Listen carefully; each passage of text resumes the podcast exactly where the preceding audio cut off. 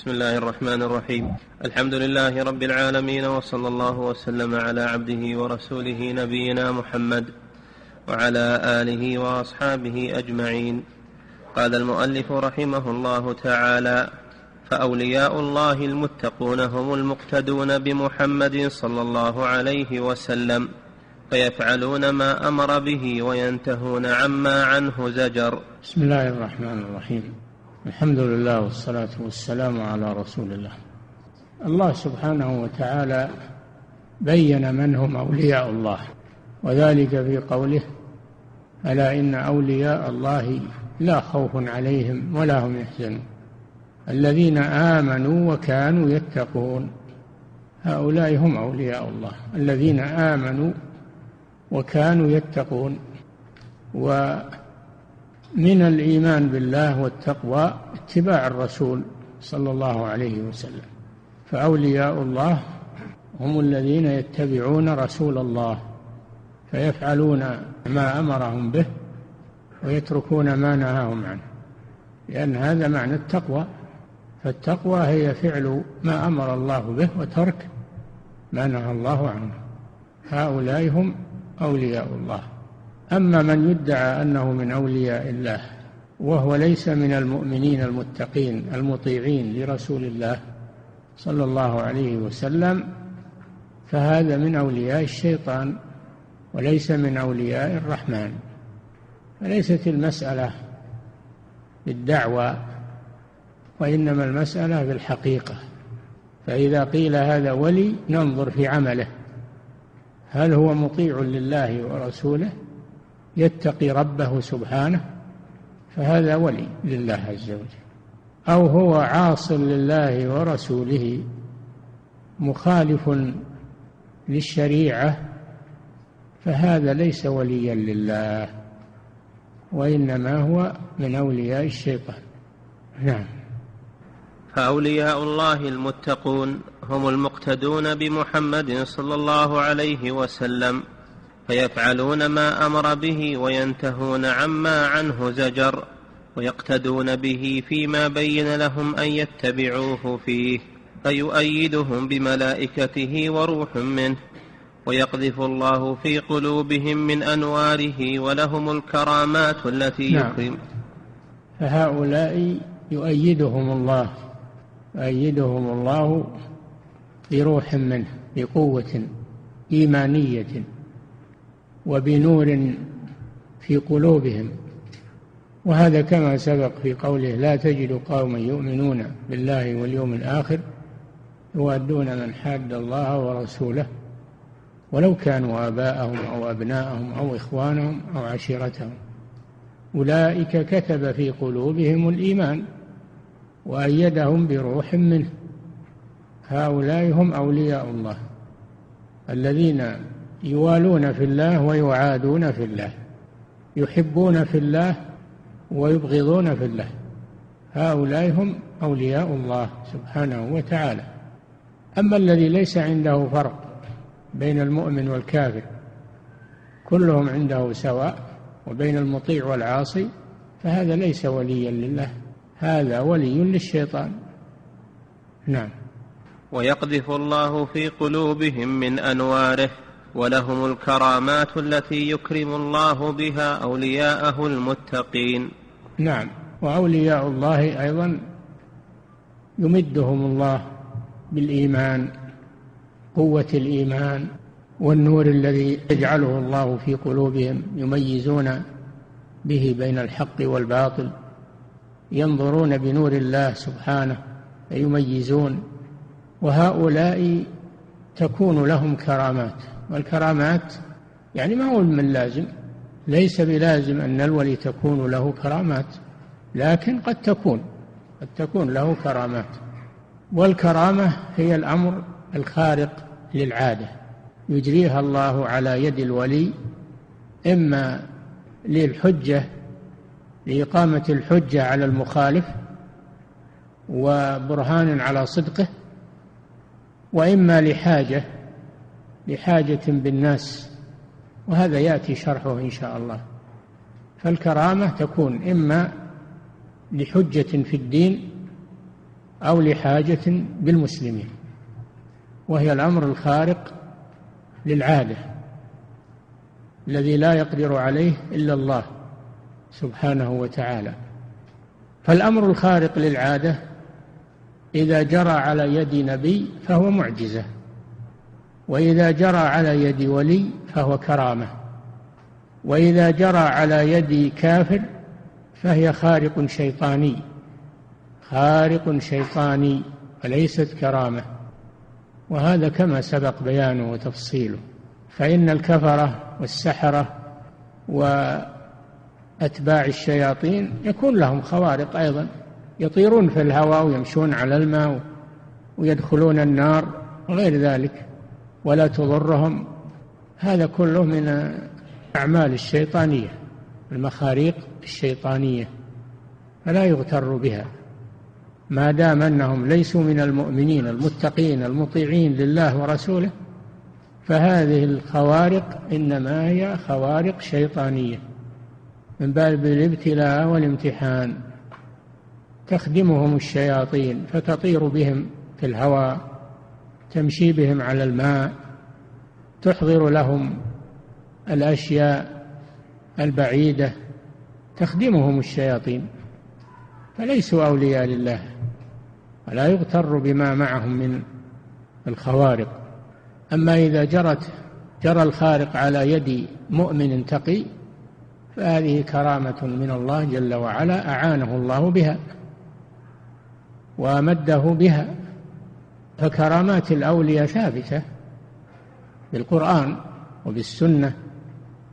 أما في القرآن فكما في قصة أصحاب الكهف وما جرى لهم من الأمر الخارق للعادة وكما في قصة مريم أنها يأتيها رزقها وهي في مصلاها لا تخرج ولا تذهب. ويأتيها رزقها كلما دخل عليها زكريا المحراب أي المصلى الذي اعتزلت فيه واحتجبت فيه عن الناس وجد عندها رزقا مع أنه ما يدخل عليها أحد ولا يأتيها أحد. قال يا مريم أنى لك هذا؟ قالت هو من عند الله. إن الله يرزق من يشاء بغير حساب. هذا من الكرامات لأن مريم صديقة كما قال الله جل وعلا ما المسيح ابن مريم إلا رسول قد خلت من قبله الرسل وأمه صديقة فهي من أولياء الله فالله يرزقها وهي في مصلاها. هذا من الكرامات التي يجريها الله على يد عبد تقي مؤمن من عباده لحاجته إليها أو لأجل أن يحتج بها على المخالفين. نعم. وخيار أولياء الله كراماتهم لحجة في الدين أو لحاجة بالمسلمين. وليس بلازم أن الولي يكون له كرامة ما هو لازم لكن الله جل وعلا قد يجريها عند الحاجة إليها إما للاحتجاج على المخالفين أو للحاجة في في الناس وهذا يأتي بيانه. نعم. وخيار أولياء الله كراماتهم لحجة في الدين أو لحاجة بالمسلمين. وليست لأجل الفتنة كالخوارق التي عند السحرة والكهان وعملاء الجن والشياطين. هذه ليست لا لحجة في الدين ولا لحاجة بالمسلمين وإنما هي شر وفتنة. نعم. كما كانت معجزات نبيهم صلى الله عليه وسلم كذلك. فالخارق للعادة إن جرى على يد نبي فهي معجزة وإن جرى على فهو معجزة وإن جرى على يد ولي فهو كرامة وهو في نفس الوقت معجزة للرسول لأن الولي ما حاز على ذلك ولا حصل عليه إلا باتباعه للرسول صلى الله عليه وسلم. فكرامات الأولياء معجزات للأنبياء. نعم. وكرامات أولياء الله إنما حصلت ببركة اتباع رسوله صلى الله عليه وسلم فهي في الحقيقة تدخل في معجزات الرسول صلى الله عليه وسلم فهي في الحقيقة تدخل في معجزات الرسول صلى الله عليه وسلم مثل انشقاق القمر. من معجزات الرسول صلى الله عليه وسلم انشقاق القمر. لما اقترحوا عليه المشركون أن يشق القمر فالله جل وعلا شق القمر فجعله فلقتين فلقة على أبي قبيس وفلقة على قعيقعان. وصار الناس ينظرون إليه. قال تعالى اقتربت الساعة وانشق القمر وإن يروا آية يعرضوا. ويقولوا سحر مستمر. لما انشق القمر قالوا سحرنا محمد. هذا سحر وليس معجزة له. نعم. وتسبيح الحصى في كفه. سبح الحصى في كف الرسول صلى الله عليه وسلم حتى سمع الناس تسبيحه. هذه معجزة من معجزات الرسول صلى الله عليه وسلم. نعم. وإتيان الشجر إليه. نعم. لما ذهب لقضاء حاجته وكان صلى الله عليه وسلم إذا ذهب لحاجته يستتر فلم يجد شجرة يستتر بها إلا شجرا متفرقا فدعاه فاجتمع دعاه صلى الله عليه وسلم فاجتمع له واستتر به عليه الصلاة والسلام بأمر الله.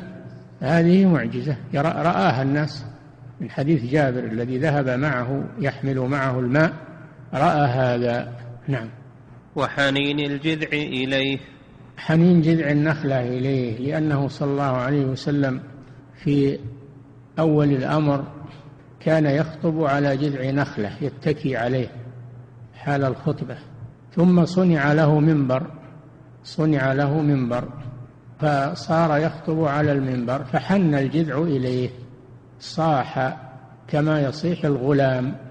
الطفل الصغير من أجل أنه فقد الذكر الذي كان يسمعه من الرسول صلى الله عليه وسلم وسمع الناس حنين الجذع فهذا من معجزاته صلى الله عليه وسلم. نعم. وإخباره صلى الله عليه وسلم ليلة المعراج بصفة بيت المقدس. ومن ومن معجزاته صلى الله عليه وسلم الإسراء. والمعراج في ليلة واحدة الاسراء إلى بيت المقدس وبينه وبين المسجد الحرام مسافات وعروجه إلى السماء ثم نزوله إلى بيت المقدس ورجوعه إلى مكة في ليلة واحدة. فأصبح وحدث الناس بذلك فحصل فتنة عظيمة وفرح المشركون في أن في التنفير من رسول الله. وقالوا إنه كذاب. كيف يذهب في ليلة واحدة ويأتي إلى بيت المقدس ونحن نضرب أكباد الإبل كذا وكذا من من المدة والمسافة؟ فأظهروا كذب النبي صلى الله عليه وسلم. وأثروا على ضعاف الإيمان. أثروا على ضعاف الإيمان. أبو بكر رضي الله عنه لما قالوا له أما علمت بما قال صاحبك؟ قال لا. قالوا إنه يقول إنه ذهب إلى بيت المقدس وعرج به إلى السماء وعاد في ليلة واحدة.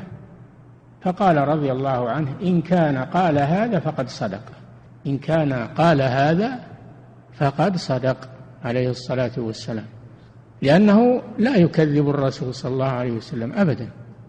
يصدقه في الوحي فكيف لا يصدقه بهذه الحادثة الغريبة؟ هذا قوة الإيمان واطمئنان الإيمان في القلب الذي لا يتزحزح عند الفتن. طلبوا من النبي صلى الله عليه وسلم أن يصف لهم بيت المقدس. طلبوا منه أن يصف لهم بيت المقدس لأنهم يعرفون علاماته وهو قائم يحدثهم عن ذلك.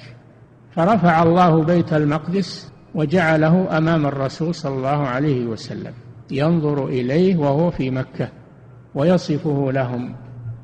فعند ذلك حيرهم وبهتهم عليه الصلاة والسلام. هذا من معجزاته عليه الصلاة والسلام. نعم. وإخباره صلى الله عليه وسلم بما كان وما يكون. من معجزاته صلى الله عليه وسلم إخباره بما يطلعه الله عليه من الغيوب الماضية والمستقبلة يخبر عن الغيوب التي أطلعه الله عليها.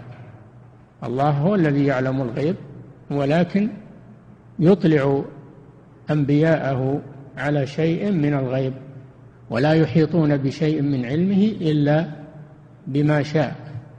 عالم الغيب فلا يظهر على غيبه أحدا إلا من ارتضى من رسول فالله يطلع الأنبياء على شيء من الغيب ليخبروا به الناس لأجل إقامة الحجة عليهم. هذا من المعجزات لأن الغيب لا يعلمه إلا الله سبحانه وتعالى. أخبر صلى الله عليه وسلم عن الأمم الماضية وأخبر عن المستقبل. نعم وكان خبره عن المستقبل وعن الماضي يأتي كما أخبر عليه الصلاة والسلام. نعم.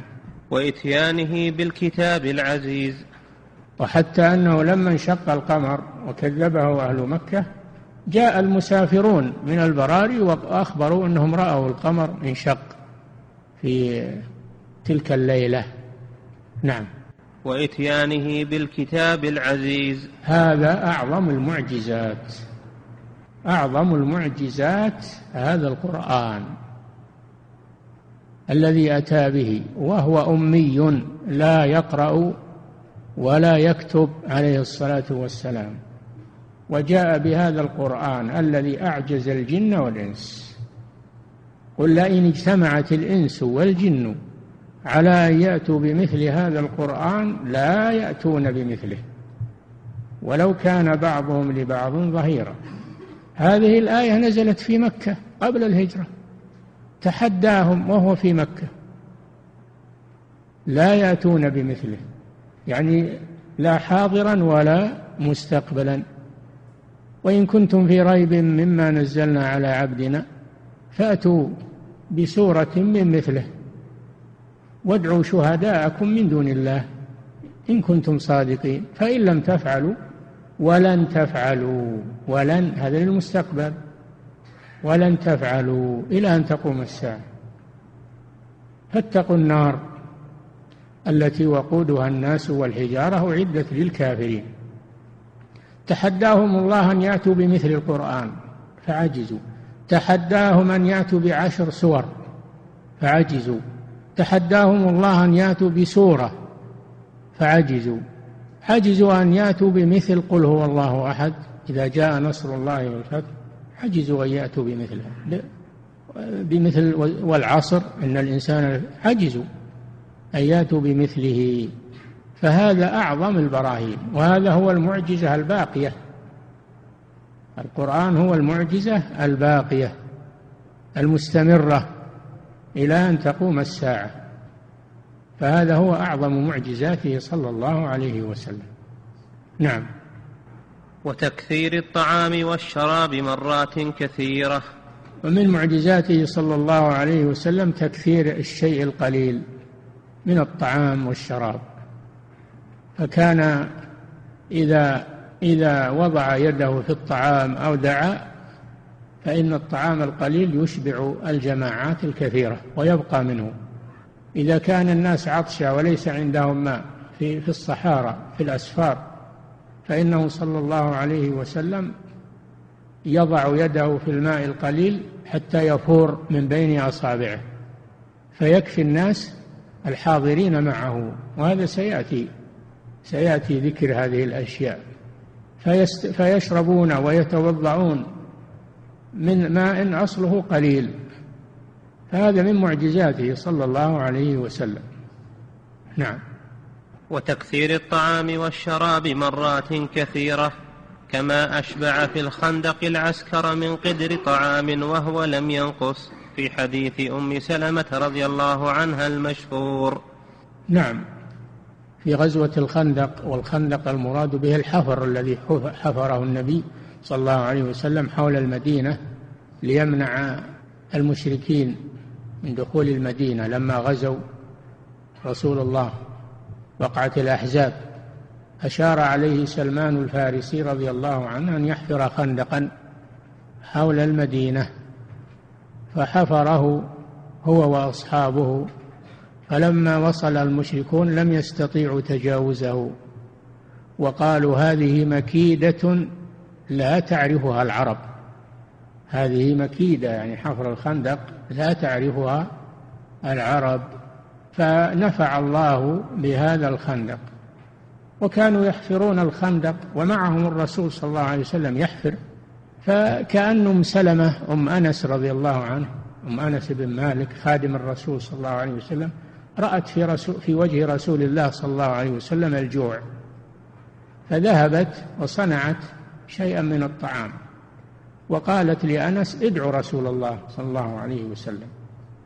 فدعاه فذهب فوجدها قد عملت شيئا قليلا من الطعام. فأرسل أنس يدعو أهل الخندق كلهم. كل أهل الخندق يزيدون على الألف. فوضع يده صلى الله عليه وسلم في هذا الطعام فأكلوا كلهم وشبعوا وبقي منه بقية. هذا من معجزاته صلى الله عليه وسلم. نعم. وأروى العسكر في غزوة خيبر من مزادة ماء ولم تنقص. نعم المزادة هي القربة الكبيرة وهم غزو كثيرون ما تكفيهم المزادة ولا المزادات. لكنه صلى الله عليه وسلم عمل آه، عملا بارك الله فيه فزادت زاد هذا الماء حتى كفى العسكر كلهم. نعم. وملأ أوعية العسكر عام تبوك من طعام قليل ولم ينقص وهم نحو ثلاثين ألفا. في غزوة تبوك الغزو نحو ثلاثين ألف مقاتل. قلت أزوادهم وخشوا من من الجوع فأمرهم صلى الله عليه وسلم أن يجمعوا ما معهم. فجمعوه على بساط فدعا صلى الله عليه وسلم في عليه وبرك فقال خذوا فجعلوا يأخذون لي يأخذون لمنازلهم يأخذون من هذا الطعام لمنازلهم ورحالهم حتى أنهم أخذوا كلهم ما يكفيهم أخذوا كلهم ما يكفيهم وبقي بقية. نعم. ونبع الماء من بين أصابعه مرات متعددة حتى كفى الناس الذين كانوا معه. نعم. ولما كان الماء قليلا لا يكفي الناس لوضوئهم وشربهم وطبخهم. وضع صلى الله عليه وسلم يده فيه فجعل يفور من بين أصابع يده. والناس يستقون حتى ملأوا أوعيتهم من الماء وأخذوا حاجتهم. هذا من معجزاته صلى الله عليه وسلم. نعم. ونبع الماء من بين أصابعه مرات متعددة حتى كفى الناس الذين كانوا معه. في في عدة مرات يعني ليس في مرة واحدة. نعم. كما كانوا في غزوة الحديبية نحو ألف وأربعمائة أو خمسمائة. غزوة الحديبية التي جاء النبي صلى الله عليه وسلم وأصحابه للعمرة فصدهم المشركون ونزلوا على غير ما في الحديبية وهي على حدود الحرم من جهة الغرب متصلة بالتنعيم. فالماء قل معهم فالنبي صلى الله عليه وسلم دعا لهم حتى آه، أنزل الله البركة في الماء وكفاهم. نعم.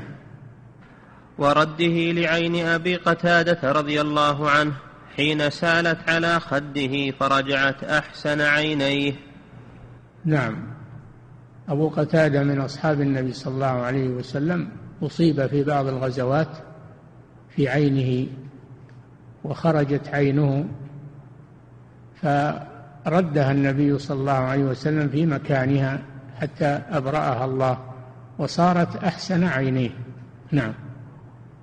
ولما أرسل محمد بن مسلمة رضي الله عنه لقتل كعب بن الأشرف فوقع وانكسرت رجله فمسحها فبرئت. كذلك كعب بن الأشرف اليهودي الذي آذى النبي صلى الله عليه وسلم ويؤلب عليه المشركين النبي صلى الله عليه وسلم أرسل إليه محمد بن مسلمة الأنصاري رضي الله عنه ليقتله. ذهب وقتله ولكنه سقط رضي الله عنه فانكسرت رجله فمسحها النبي صلى الله عليه وسلم فبرئت كأن لم يصبها شيء. نعم. وأطعم من شواء مئة وثلاثين رجلا كلا منهم حز له قطعة وجعل منها قطعتين. فأكلوا منها جميعهم ثم فضل فضله. نعم وكذلك اللحم لحم قليل من شاة واحدة وهم وهم كثيرون. النبي صلى الله عليه وسلم جعل يقطع لهم من هذا اللحم حتى شبعوا كلهم وبقي منه بقية. نعم. ودين عبد الله أبي جابر رضي الله عنهما لليهود.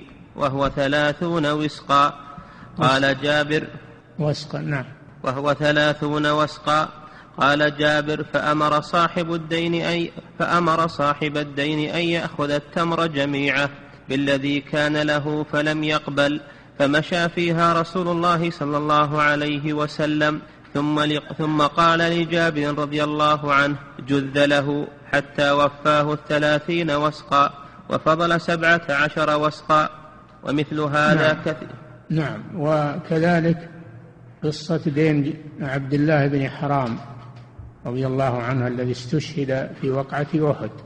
والد جابر بن عبد الله.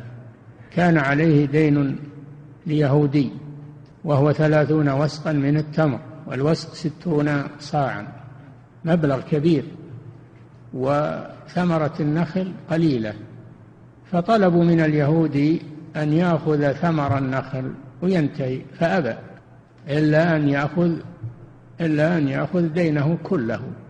جاء النبي صلى الله عليه وسلم ومشى مشى في حائط عبد الله وقال له جد له فجعل يجد له حتى وفاه ثلاثين وسقا وبقي سبعة عشر وسقا. هذا من معجزاته صلى الله عليه وسلم. نعم. ومثل هذا كثير قد مثل جمعت. مثل هذه المعجزات للنبي صلى الله عليه وسلم كثيرة إنما هذه نماذج منها. نعم. ومثل هذا كثير قد جمعت نحو ألف معجزة. نعم. جمع له صلى الله عليه وسلم نحو ألف معجزة تسمى بدلائل النبوة. ومنها كتاب دلائل النبوة للبيهقي. دلائل النبوة للبيهقي ولأبي نعيم وغيرهم. نعم. وكرامات الصحابة رضي الله عنهم. هذه معجزات الرسول صلى الله عليه وسلم هذا أمثلة منها. أما كرامات الأولياء كرامات أصحابه صلى الله عليه وسلم فهي كثيرة أيضا. نعم. وكرامات الصحابة رضي الله عنهم والتابعين بعدهم وسائر الصالحين كثيرة جدا. ليست الكرامات مقصورة على الصحابة بل تجري على التابعين وأتباعهم وسائر المؤمنين. نعم. مثل ما كان لأسيد بن حضير رضي الله عنه يقرأ سورة الكهف فنزل من السماء مثل الظلة فيها أمثال السرج وهي الملائكة نزلت لقراءته. نعم. أسيد بن حضير رضي الله عنه كان يقوم من الليل. ويقرأ القرآن وكان له صوت حسن فقام يقرأ من الليل يصلي ويقرأ فنزل عليه شيء مثل الظلة من السماء. فيه أمثال السرج فيه أمثال السرج. فلما رأتها الفرس وهي مربوطة نفرت حتى كادت أن تطأ ابنه يحيى. فلما أصبح غدا على رسول الله صلى الله عليه وسلم وأخبره فقال هذه الملائكة نزلت تستمع لقراءتك. ولو أنك استمريت لاستمرت حتى يراها الناس. فهذا من كرامات وسيد بن حضير رضي الله عنه. نزول الملائكة تستمع لقراءته. نعم. وكانت الملائكة تسلم على عمران بن حسين رضي الله عنهما. ومن كرامات الأولياء تسليم الملائكة عليهم الصلاة والسلام على عمران بن حسين الصحابي الجليل. نعم. وكان سلمان وأبو الدرداء رضي الله عنهما يأكلان في صحفة فسبحت الصحفة أو سبح ما فيها. ومن كرامات الأولياء ما حصل لسلمان الفارسي وأبي الدرداء رضي الله عنهما أنهما كانا يأكلان من صحفة فسمع تسبيح الصحفة أو تسبيح الطعام. الله جل وعلا قال وإن من شيء لا يسبح بحمده ولكن لا تفقهون تسبيحهم. تارة يظهر الله ذلك لأجل كرامة الولي. نعم. وعباد بن بشر وأسيد بن حضير رضي الله عنهما خرجا من عند رسول الله صلى الله عليه وسلم في ليلة مظلمة فأضاء لهما نور مثل طرف الصوت فلما افترق افترق الضوء معهما رواه البخاري وغيره. وعباد بن بشر وأسيد بن حضير رضي الله عنهما كان عند النبي صلى الله عليه وسلم في أول الليل فخرجا من عنده يريدان الذهاب إلى مساكنهما وكانت ليلة مظلمة. فسطع لهما نور كالسوط يمشي معهما ولما افترقا انقسم النور مع كل واحد منهما. هذا من كرامات الأولياء. نعم. وقصة الصديق رضي الله عنه في الصحيحين لما ذهب بثلاثة أضياف معه إلى بيته وجعل لا يأكل لقمة إلا ربى من أسفلها أكثر منها فشبعوا وصارت أكثر مما هي قبل ذلك. فنظر إليها أبو بكر وامرأته رضي الله عنهما فإذا هي أكثر مما كانت فرفعها إلى رسول الله صلى الله عليه وسلم وجاء إليه أقوام كثيرون فأكلوا منها وشبعوا. وهذه أيضا لأبي بكر رضي الله عنه أنه ذهب بثلاثة أضياف وليس عنده إلا شيء قليل فبارك الله في طعامه وصار لا ينقص بل يزيد كل ما أكلوا منه زاد حتى أخذ بقيته إلى رسول الله صلى الله عليه وسلم فأكل منها وأكل معه ناس كثيرون. هذا من تكثير الطعام. وهذه كرامة لأبي بكر الصديق رضي الله عنه. نعم. وخبيب بن عدي رضي الله عنه كان أسيرا عند المشركين بمكة شرفها الله تعالى وكان يؤتى بعنب يأكله وليس بمكة عنبة. وهذا خبيب بن عدي رضي الله عنه أسره المشركون.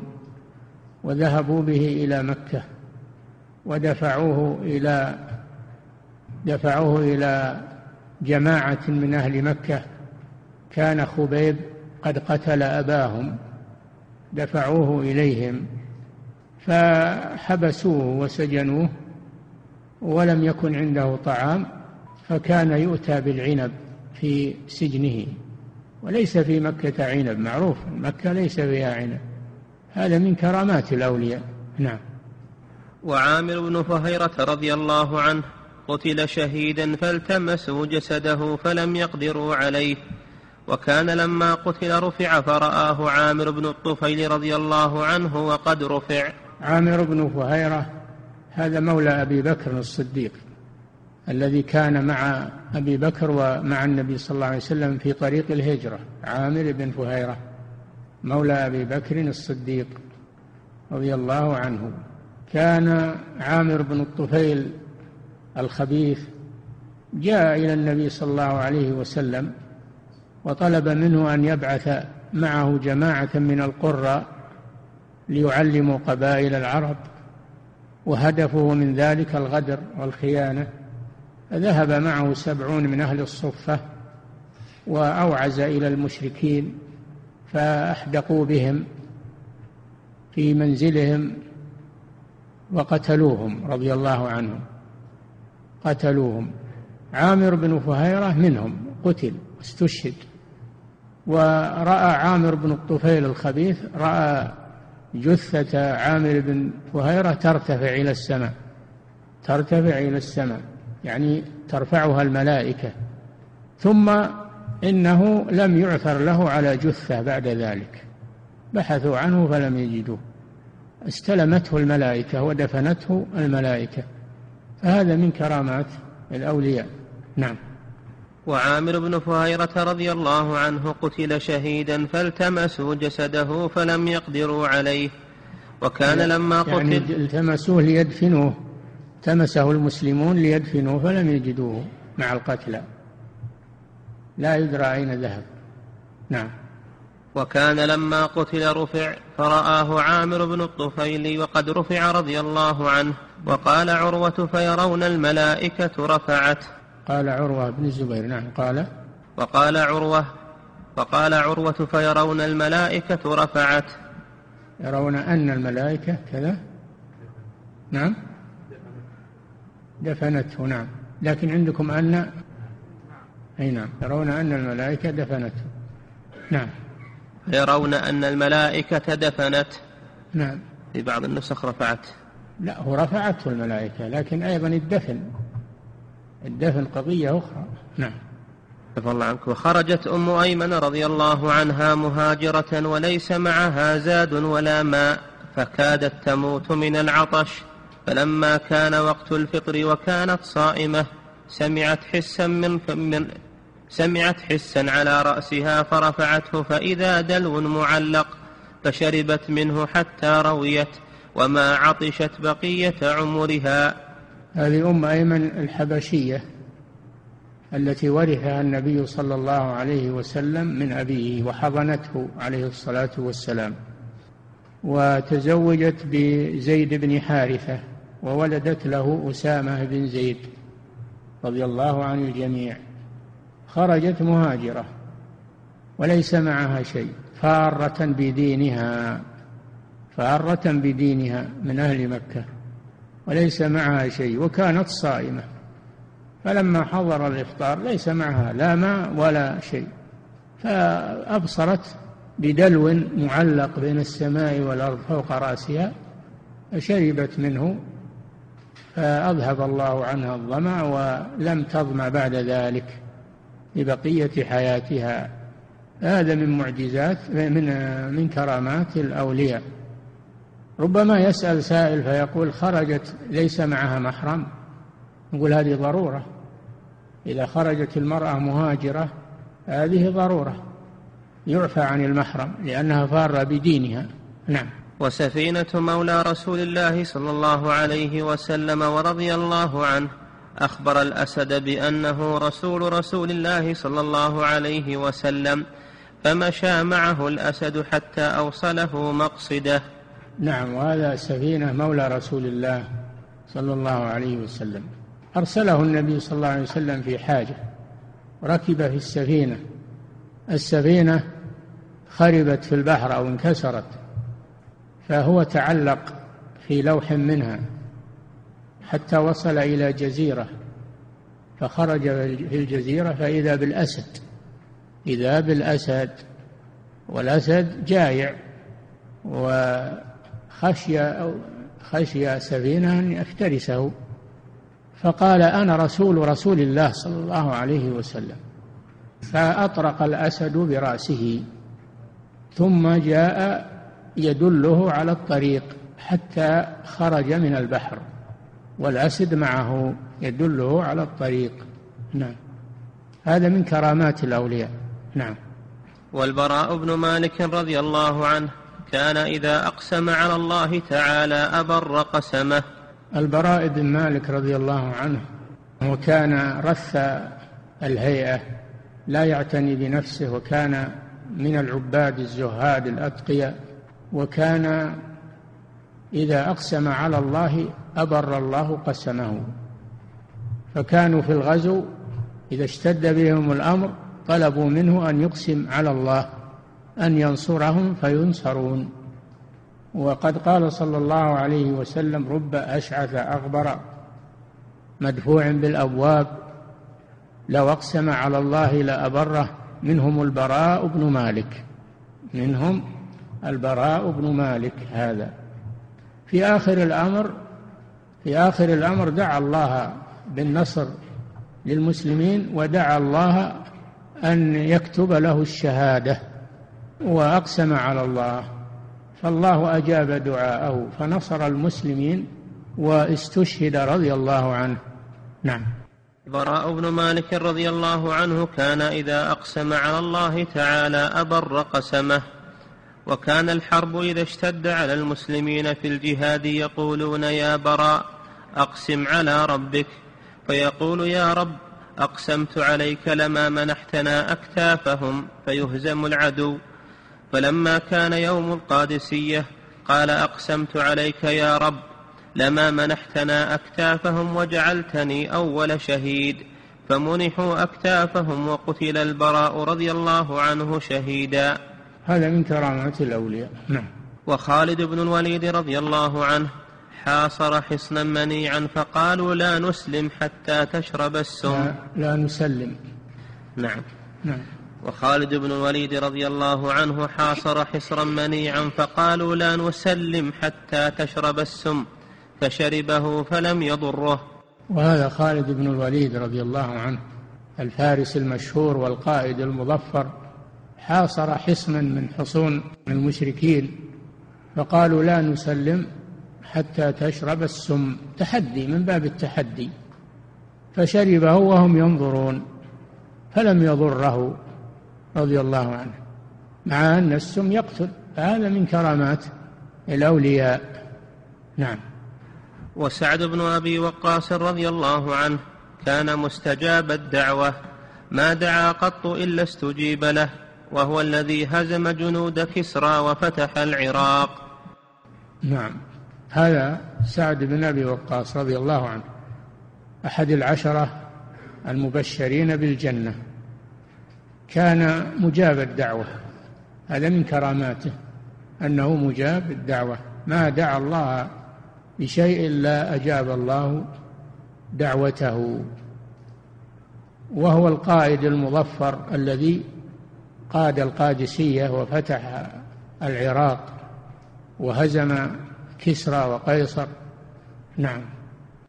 وعمر بن الخطاب رضي الله عنه لما أرسل جيشا أمر عليهم رجلا يسمى سارية فبينما عمر رضي الله عنه يخطب فجعل يصيح على المنبر يا سارية الجبل يا سارية الجبل. فقدم رسول الجيش فسأل فقال يا أمير المؤمنين لقينا عدوا فهزمونا فإذا بصائح يقول يا سارية الجبل يا سارية الجبل فأسندنا ظهورنا بالجبل فهزمهم الله. وهذا من كرامات الأولياء التي جرت على يد عمر بن الخطاب رضي الله عنه. فقد جهز جيشا إلى المشرق فبينما هو يخطب الجمعة على منبر المدينة إذ صوت فقال يا سارية الجبل. القائد ينادي القائد يا سارية الجبل. فسمعوا صوته وهم في المشرق. ولجأوا إلى الجبل فحماهم الله وهزموا عدوهم.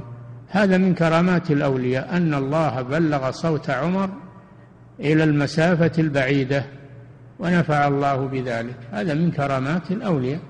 وإلا فالصوت لا يذهب بعيدا. لكن هذا من الكرامات التي هي معجزة للرسول صلى الله عليه وسلم. نعم. ولما عذبت الزبيرة رضي الله عنها على الإسلام. ها؟ إيش عندكم؟ ها؟ الزبيرة؟ الزميرة. من في نسخة سلمك الله الزنيرة الرومية. على كل حال الأمر سهل. يحقق في في اسمها. نعم. ولما عذبت رضي الله عنها على الإسلام في الله فأبت إلا الإسلام وذهب بصرها فقال المشركون أصابت بصرها اللات والعزى قالت كلا والله فرد الله عليها بصرها. وهذا من كرامات الأولياء أن هذه المرأة الصالحة لما تمسكت بدينها وصبرت على أذى المشركين وذهب بصرها. قال المشركون هذا مس من اللات والعزى من آلهتهم. فقالت رضي الله عنها كلا والله. فأعاد الله لها بصرها بعد العمى. هذا من كرامات الأولياء. نعم. ودعا سعيد بن زيد رضي الله عنه على أروى بنت الحكم فأعمى بصرها لما كذبت عليه. فقال اللهم إن كانت كاذبة فأعم بصرها واقتلها في أرضها. فعميت ووقعت في حفرة من أرضها فماتت. هذا سعيد بن زيد بن عمرو بن نفيل ابن عم عمر بن الخطاب وأبوه زيد بن عمرو بن نفيل هذا من الذين هداهم الله في الجاهلية إلى التوحيد. فوحد الله وأنكر عبادة الأوثان وله أشعار في هذا في الدعوة إلى التوحيد وإنكار الشرك. ابنه هذا سعيد بن زيد من العشرة المبشرين بالجنة. وله له بستان أو حائط في المدينة وبجواره بستان امرأة. فأدعت عليه المرأة أنه أخذ شيئا من حائطها أخذ شيئا من حائطها. وكذبت عليه في ذلك فدعا عليها لأنها كذبت عليه فدعا عليها أن يقتلها الله في أرضها. فالله جل وعلا استجاب دعوته فأهلك هذه الكاذبة في أرضها. نعم أعد العبارة. ودعا سعيد بن زيد على أروى بنت الحكم. فأعمى بصرها لما كذبت عليه فقال اللهم إن كانت كاذبة فأعم بصرها واقتلها في أرضها فعميت ووقعت في حفرة من أرضها فماتت. نعم استجاب الله دعوته لأنها كذبت عليه فأعمى الله بصرها وسقطت في حفرة وماتت. هذا من كرامات الأولياء. نعم. والعلاء بن الحضرمي رضي الله عنه كان عامل رسول الله صلى الله عليه وسلم على البحرين وكان يقول في دعائه يا عليم يا حليم يا علي يا عظيم فيستجاب له. نعم العلاء بن الحضرمي رضي الله عنه كان عاملا للنبي صلى الله عليه وسلم على البحرين يعني الأحساء لأن الأحساء كانت في ذاك الوقت تسمى البحرين. فهي من البحرين في ذاك الوقت. وكان يدعو بهذا الدعاء فيستجيب الله له. هذا من كرامات الأولياء. نعم. ودعا الله بأن يسقوا ويتوضأوا لما عدموا الماء والأسقاء لما بعدهم فأجيب. وكذلك من كراماته رضي الله عنه أنهم لما فقدوا الماء وأشرفوا على الهلاك دعا الله لهم واستسقى لهم فسقاهم الله. نعم. ودعا الله لما اعترضهم البحر ولم يقدروا على المرور بخيولهم فمروا كلهم على الماء ما ابتلت سروج خيولهم. لما حال البحر دونهم دعا الله سبحانه وتعالى أن يمشي الخيل على البحر فمشت ولم تبتل سرج الخيل. هذا من كرامات الأولياء. نعم. ودعا الله أن لا يروا جسده إذا مات فلم يجدوه في اللحد. نعم رفعه الله سبحانه وتعالى. أجاب الله دعوته. نعم. وجرى مثل ذلك لأبي مسلم الخولاني الذي ألقي في النار. فإنه مشى ومن هو فإنه مشى هو ومن معه من العسكر على دجلة. وهي ترمي بالخشب من مدها ثم التفت إلى أصحابه فقال تفقدون من متاعكم شيئا حتى نقف على هذا. نعم. أحسن الله إليك. أحسن الله إليكم صاحب الفضيلة. أسئلة كثيرة أعرض على فضيلتكم ما تيسر منها. هذا سائل يقول هل ورد تسمية المعجزة في القرآن والسنة بهذا الاسم؟ آية آية الذي ورد في الكتاب والسنة تسميتها آية. آية آيات. لكن العلماء يسمون معجزات ولا مانع من ذلك. نعم. وإلا هي في الكتاب والسنة آية. نعم. أحسن الله إليكم صاحب الفضيلة. وهذا سائل يقول ما الفرق بين المعجزة والكرامة؟ كلاهما خارق للعادة ولكن المعجزة تجري على يد النبي. وأما الكرامة تجري على يد الولي. نعم. أحسن الله إليكم صاحب الفضيلة وهذا السائل يقول هناك من يقسم الكرامات إلى نوعين نوع الكشف والعلوم ونوع القوة والقدرة. فهل هذا التقسيم صحيح؟ وهل عليه دليل؟ الله أعلم. نعم.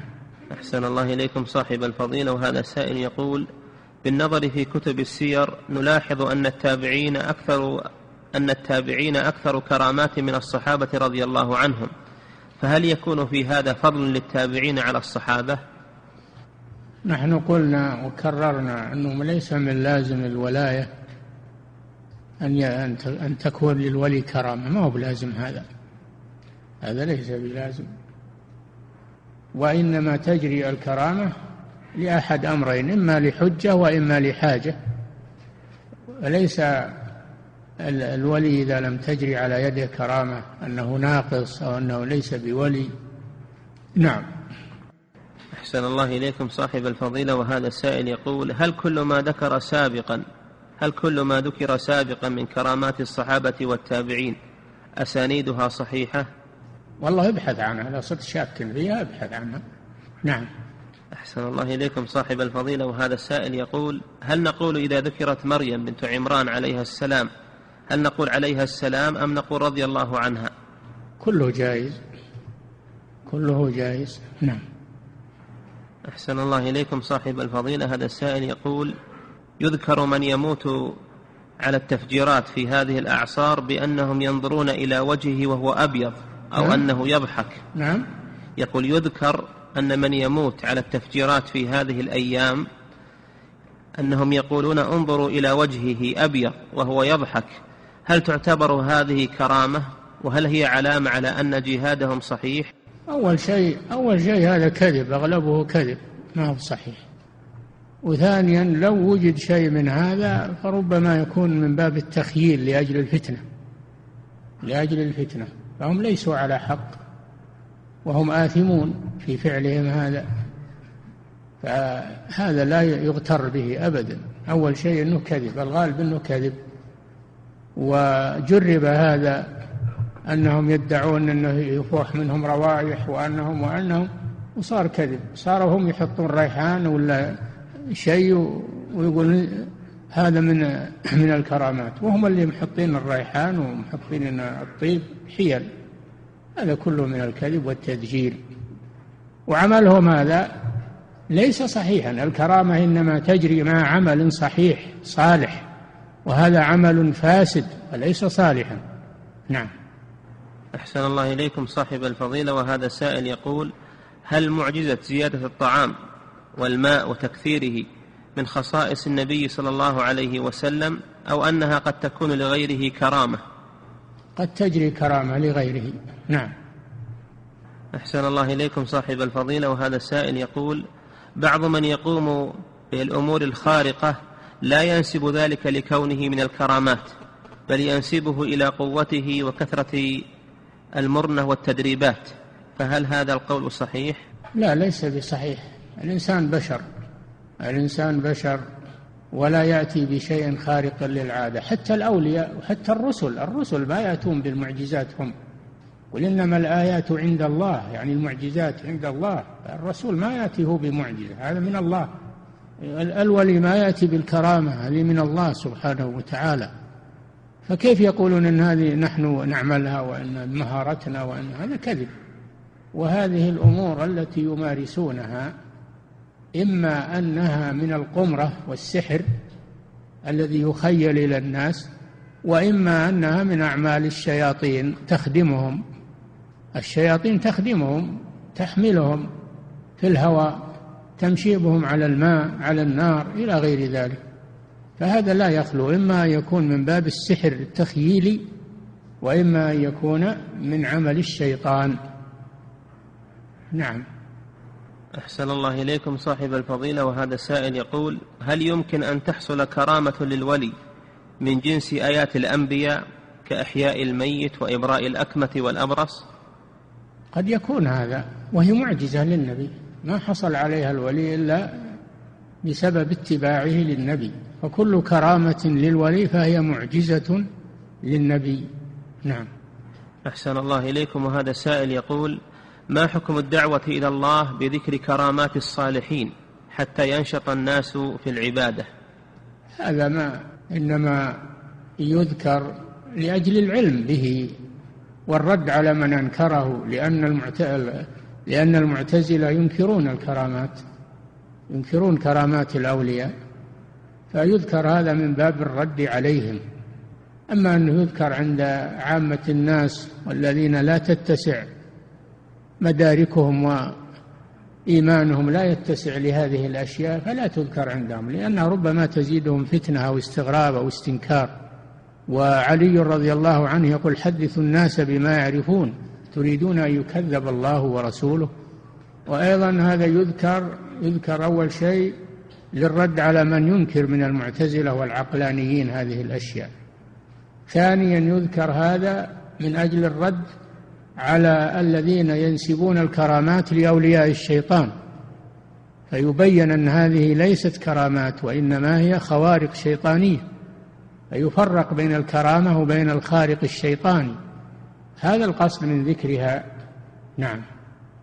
أحسن الله إليكم صاحب الفضيلة وهذا السائل يقول يستدل بعض الخوارج المعاصرين على العمليات الاغتيالية بقصة قتل محمد بن مسلمة رضي الله عنه لكعب بن الأشرف فما هو الرد عليهم يا أخي الذي أرسل محمد بن مسلمة من هو؟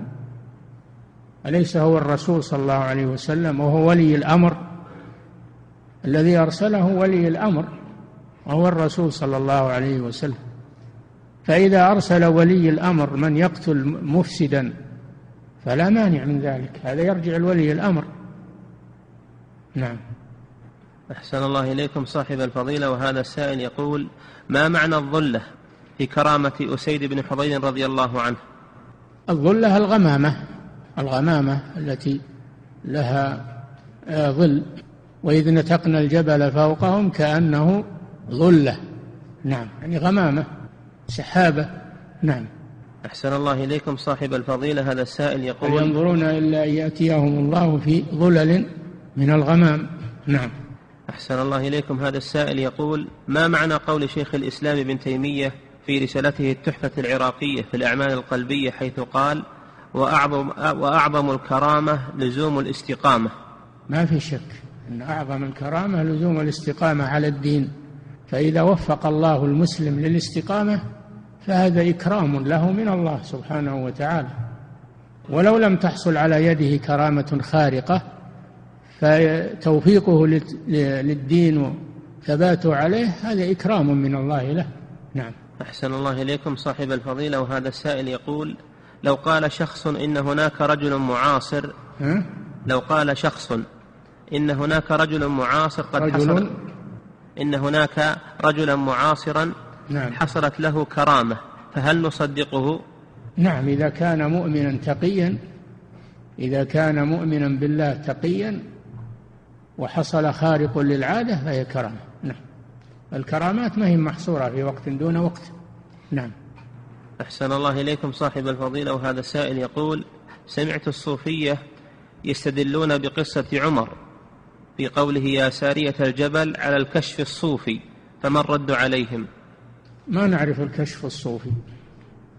هذا ما هو من الكشف الصوفي. هذه هذه كرامة من الله لعمر لحاجة الناس. أنتم سمعتم أنها لا تجري الكرامة إلا لحاجة للمسلمين أو لحجة في الدين. فالذي حصل من عمر هذا لحاجة بالمسلمين لأن العدو أرهقهم. فالله ألهم عمر أن ينادي وبلغ صوته إلى القائد فانتفع المسلمون بذلك فهذا من الكرامات. نعم. أحسن الله إليكم صاحب الفضيلة وهذا السائل يقول انتشر في الآونة الأخيرة من بعض الشباب الذين عليهم سمات استقامة أن لهم حركات في بعض المهرجانات وهي استلقاء وهي الاستلقاء على لوح مسامير أو سحب السيارة باللحية أو المشي على الجمر. فما حكم هذه الأعمال؟ هذولا ما يظهر عليهم صلاح هذولا يظهر عليهم فساد. هذه من أعمال الشيطان. إما أنها سحر تخييلي أو إنها من عمل الشيطان يعمل هذا لهم خفية ولا يرى لأجل تضليل الناس. والذي يعمل هذا ليس من الصالحين. الذي يخاف الله ويتقيه لا يعمل هذه الأعمال. ألا إن أولياء الله لا خوف عليهم ولا هم يحزنون الذين آمنوا وكانوا يتقون.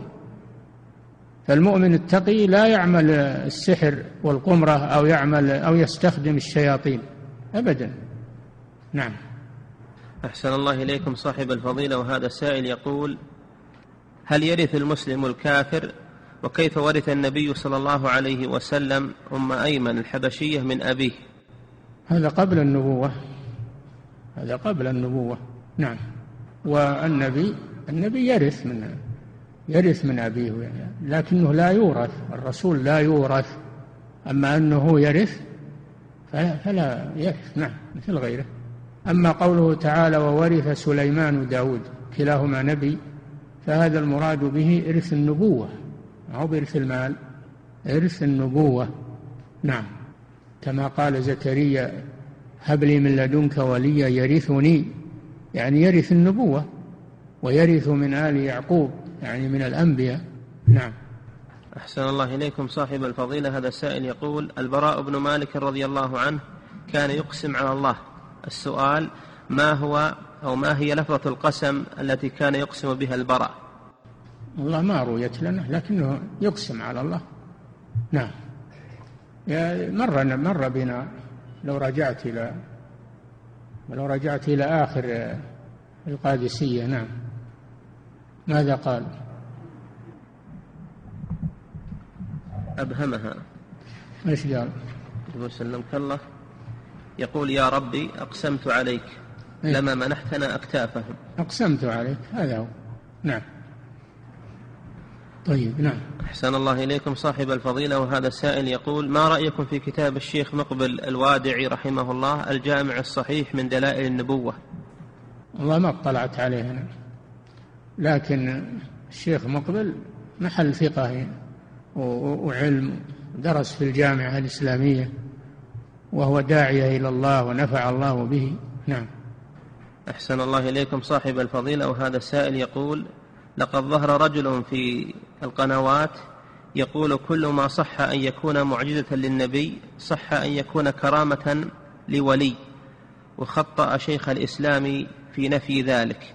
نرجو البيان. المعجزات لا تكون لغير الأنبياء. المعجزات لا تكون لغير الأنبياء. أبدا. نعم. والتجرؤ اليوم وازدراء العلماء هذا كثير اليوم. هذا علامات الضلال وعلامات الفتنة ولا حول ولا قوة إلا بالله. نعم. صارت الرويبضة تخطي شيخ الإسلام ابن تيمية تخطي إلى أئمة. نعم. أحسن الله إليكم صاحب الفضيلة وهذا سائل يقول هل المصائب التي التي تصيب أهل الخير من العلماء والصالحين من المتقدمين؟ هل إيش؟ يقول هل المصائب التي تصيب أهل الخير من العلماء والصالحين من المتقدمين والمتأخرين مثل الإمام أحمد وشيخ الإسلام وغيرهم. هل تعتبر علامة خير لهم؟ وهل للمسلم الفرح بذلك؟ الذي يصبر على أقدار الله هذه علامة الإيمان. وبشر الصابرين الذين إذا أصابتهم مصيبة قالوا إنا لله وإنا إليه راجعون. لا سيما إذا كان هذا في سبيل الدعوة إلى الله. يا بني أقم الصلاة وأمر بالمعروف وانهى عن المنكر واصبر على ما أصابك. تواصوا بالحق وتواصوا بالصبر. فما جرى على الإمام أحمد وعلى شيخ الإسلام ابن تيمية وعلى غيرهم من الأئمة والدعاة إلى الله هو من هذا الباب من الصبر على الدعوة إلى الله عز وجل والأمر بالمعروف والنهي عن المنكر. نعم. أحسن الله إليكم صاحب الفضيلة وهذا سائل يقول إدارة التعليم للبنات بإحدى المناطق أرسلت اليوم تعميما لكليات البنات بأداء صلاة الاستسقاء غدا داخل الكلية والإداريات والطالبات يسألن هل يصلينها جماعة وهل تقوم واحدة منهن بالخطابة أم يصلين منفردات والله السنة إذا اللي يريد السنة أن المسلمين يخرجون ويصلون جميعا رجالهم ونساءهم تكون النساء خلف الرجال. هذا هو سنة الرسول صلى الله عليه وسلم. أما التفرق وكل يصلي في مكانه بدون فتوى وبدون فهذا من الضياع. هذا من الضياع. نعم. أحسن الله إليكم صاحب الفضيلة. هذا السائل يقول ما هو الضابط في نظر المرأة للرجال الأجانب؟ النظر إذا كان لشهوة نظر المرأة إلى الرجل إذا كان لشهوة فلا يجوز هذا. قل للمؤمنات يغضضن من أبصارهن. أما إذا كان لحاجة من غير شهوة فلا بأس بذلك للحاجة. نعم. أحسن الله إليكم صاحب الفضيلة وهذا سائل يقول لدي قريب وهو مدمن على المخدرات وتزوج وزوجته لا تعلم بأنه مدمن وهو الآن مطلوب لمكافحة المخدرات ولا أحد يعلم بذلك. السؤال هل أقوم بالإتصال على أبي زوجته لأخبره بذلك حتى يتدارك الأمر؟ مع مع العلم أني قمت بمناصحته وما واجبي تجاه هذا العمل. نعم بلغ ولي أمر المرأة يصونها ويحفظها لئلا تقع في هذا المستنقع الخبيث فبلغ ولاة أمورها. نعم. أحسن الله إليكم صاحب الفضيلة وهذا السائل يقول هل صحيح أن الإمام ابن القيم رحمه الله كان في أول أمره متصوفا ثم تراجع بعد اتصاله بشيخ الإسلام ابن تيمية؟ وش عاد فائدتكم من هذا؟ تبحثون عن تاريخ ابن القيم الإمام الجليل الذي ورث علم شيخ الإسلام ابن تيمية ونشره. ما له داعي البحث في هذه الأمور والتنقيب عن هذه الأمور. يا أخي نقب في نفسك. نقب في نفسك ولا تتبع يعني آه، عثرات الناس أو النقص في غيرك. نعم. ما كان لكم أن تقولوا هذا الكلام في ابن القيم. نعم. أحسن الله إليكم صاحب الفضيلة وهذا السائل يقول ما حكم لبس البنطال في بلاد الكفار؟ لأني أعيش هناك وهي بلادي. هذا يتبع عادة البلد. إذا كان عادة البلد هذا هذا اللباس تلبسه. أما إذا كان عادة البلد غير اللباس تلبس لباس البلد ما لم يخالف الشريعة. نعم. أحسن الله إليكم. صاحب الفضيلة هذا السائل يقول بعضهم يقرأ خطوط الناس وينظر في تواقيعهم ثم يخبر عن أخلاقهم وحالاتهم الصحية وأن بعضهم يغضب وبعضهم دائما يفشل في عمله. هذه شعوذة هذه شعوذة من الشعوذات الباطلة والكتابة لا تدل على على هذه الأمور. هذا مثل اللي يقرأ الكف ويقرأ الفنجان ويقرأ ما أدري كيف. ويعلمك عنها هذا كله من أعمال الشياطين. نعم. أحسن الله إليكم صاحب الفضيلة. ما معنى قولهم فلان هو من الموالي أو مولى لبني فلان؟ عتيق يعني من الموالي يعني من العتقاء. كان رقيقا ثم أعتق. تعرفون الولاء أنه من أسباب الميراث. نعم. وهو العتق. نعم. أحسن الله إليكم. صاحب الفضيلة هذا السائل يقول قال شيخ الإسلام رحمه الله في الكرامة التي وقعت لعامر بن فهيرة قال وعامر بن فهيرة رضي الله عنه قتل شهيدا فهل هذه شهادة له بالجنة؟ نعم. هل قول شيخ الإسلام وعامر بن فهيرة رضي الله عنه قتل شهيدا؟ يعني ترجى له الشهادة ما دام أنه صحابي وأنه قتل في قتل في في الجهاد في سبيل الله. ترجى له الشهادة. نعم. أحسن الله إليكم صاحب الفضيلة وهذا السائل يقول رجل اشترى القرض العقاري بسيارة علما بأنه باقي على القرض أكثر من سنتين. نعم رجل اشترى القرض العقاري بسيارة. القرض العقاري. إي نعم. رجل اشترى القرض العقاري بسيارة. لا يجوز بيع القرض العقاري. بيع القرض العقاري لا يجوز. لأنه بذل لأجل المحتاج يبني به بيتا يسكنه. ألا يجوز أن يتخذ للتجارة والبيع والشراء؟ هذا خلاف ما جعل له العق... له القرض. نعم. أحسن الله إليكم صاحب الفضيلة. هذا السائل يقول اختلف بعض الإخوان في الحجامة. هل تنقض الوضوء أم لا تنقضه؟ فما هو القول الصحيح في هذا؟ القول الصحيح أنها تنقض لأنها دم كثير. لأنها دم كثير فتنقض الوضوء. نعم. أحسن الله إليكم صاحب الفضيلة وهذا سائل يقول ما هي السنة بالنسبة للشارب؟ هل هو القص أو التقصير أو الحلق أو الاستئصال؟ أو إيش؟ الحلق أو الاستئصال. حف الحف والقص والتقصير بمعنى واحد. أما الحلق فهذا يكره لأنه يشوه الوجه. نعم. لكن يجز الذي جاء في الشارب أنه يجز أنه أنه يحفى أنه يقص نعم. أحسن الله إليكم صاحب الفضيلة. هذا سائل يقول هل هناك منظومة لشيخ الإسلام ابن تيمية في القضاء والقدر وهل هي صحيحة في نسبتها إليه؟ والله أنتم الظاهر تشككون بكل شيء. نعم شيخ الإسلام له رد على الرافضي الذي التائية تائية القدر التي شرحها الشيخ ابن سعدي. تائية مشهورة. رد بها على رافضي خبيث يعترض على القضاء والقدر.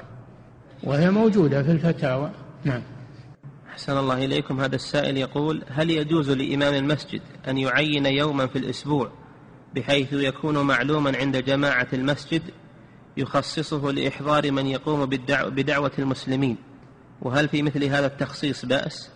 إذا كان الداعية لا يتفرغ إلا في هذا اليوم أو لا يتأتى له إلا في هذا اليوم أو الناس ما يجتمعون يكثرون إلا في يوم معين لا بأس. إذا كان اختيار اليوم له سبب فلا بأس بذلك. نعم. أحسن الله إليكم. وهذا السائل يقول هل هناك قول مأثور عن النبي صلى الله عليه وسلم يقال بعد التثاوب؟ التثاوب لا يقال بعده شيء إنما الذي ورد أنه يكظمه ما استطاع فإذا لم يستطع يضع يده على فيه. نعم. أحسن الله إليكم صاحب الفضيلة وهذا السائل يقول أحد البنوك التجارية يضع جوائز تشجيعية لمن يودع مبلغا من المال في هذا البنك وتنال هذه الجائزة عن طريق القرعة علما بأن المال باق بدون حصول فائدة. فما حكم هذه الجائزة والاقتراع هذه هي الفائدة. هذه هي الفائدة. هذا استثمار نوع من الاستثمار. فلا يجوز هذا. الإيداع في البنك لا يجوز إلا عند الضرورة. إذا كان عندك دراهم تخشى عليها من الضياع أو السرقة وليس هناك مكان آمن إلا في البنك فتودعها للحفظ فقط هذا للضرورة. أما أن تأخذ عليها جوائز أو أرباح فهذا هو الربا. نعم. أحسن الله إليكم صاحب الفضيلة وهذا السائل يقول ما الرد على من يستدل بفهم حديث بفهم الحديث القدسي وما يزال عبدي ولا يزال عبدي يتقرب إلي بالنوافل إلى آخره أنه يسمع بسمع الله ويستدل لذلك بكرامة عمر بن الخطاب رضي الله عنه يسمع إيش؟ أنه يسمع بسمع الله سمع الله من قال هذا؟ يعني هذا هذه وحدة الوجود هذه طرف من وحدة الوجود اللي يقول المخلوق هو الخالق.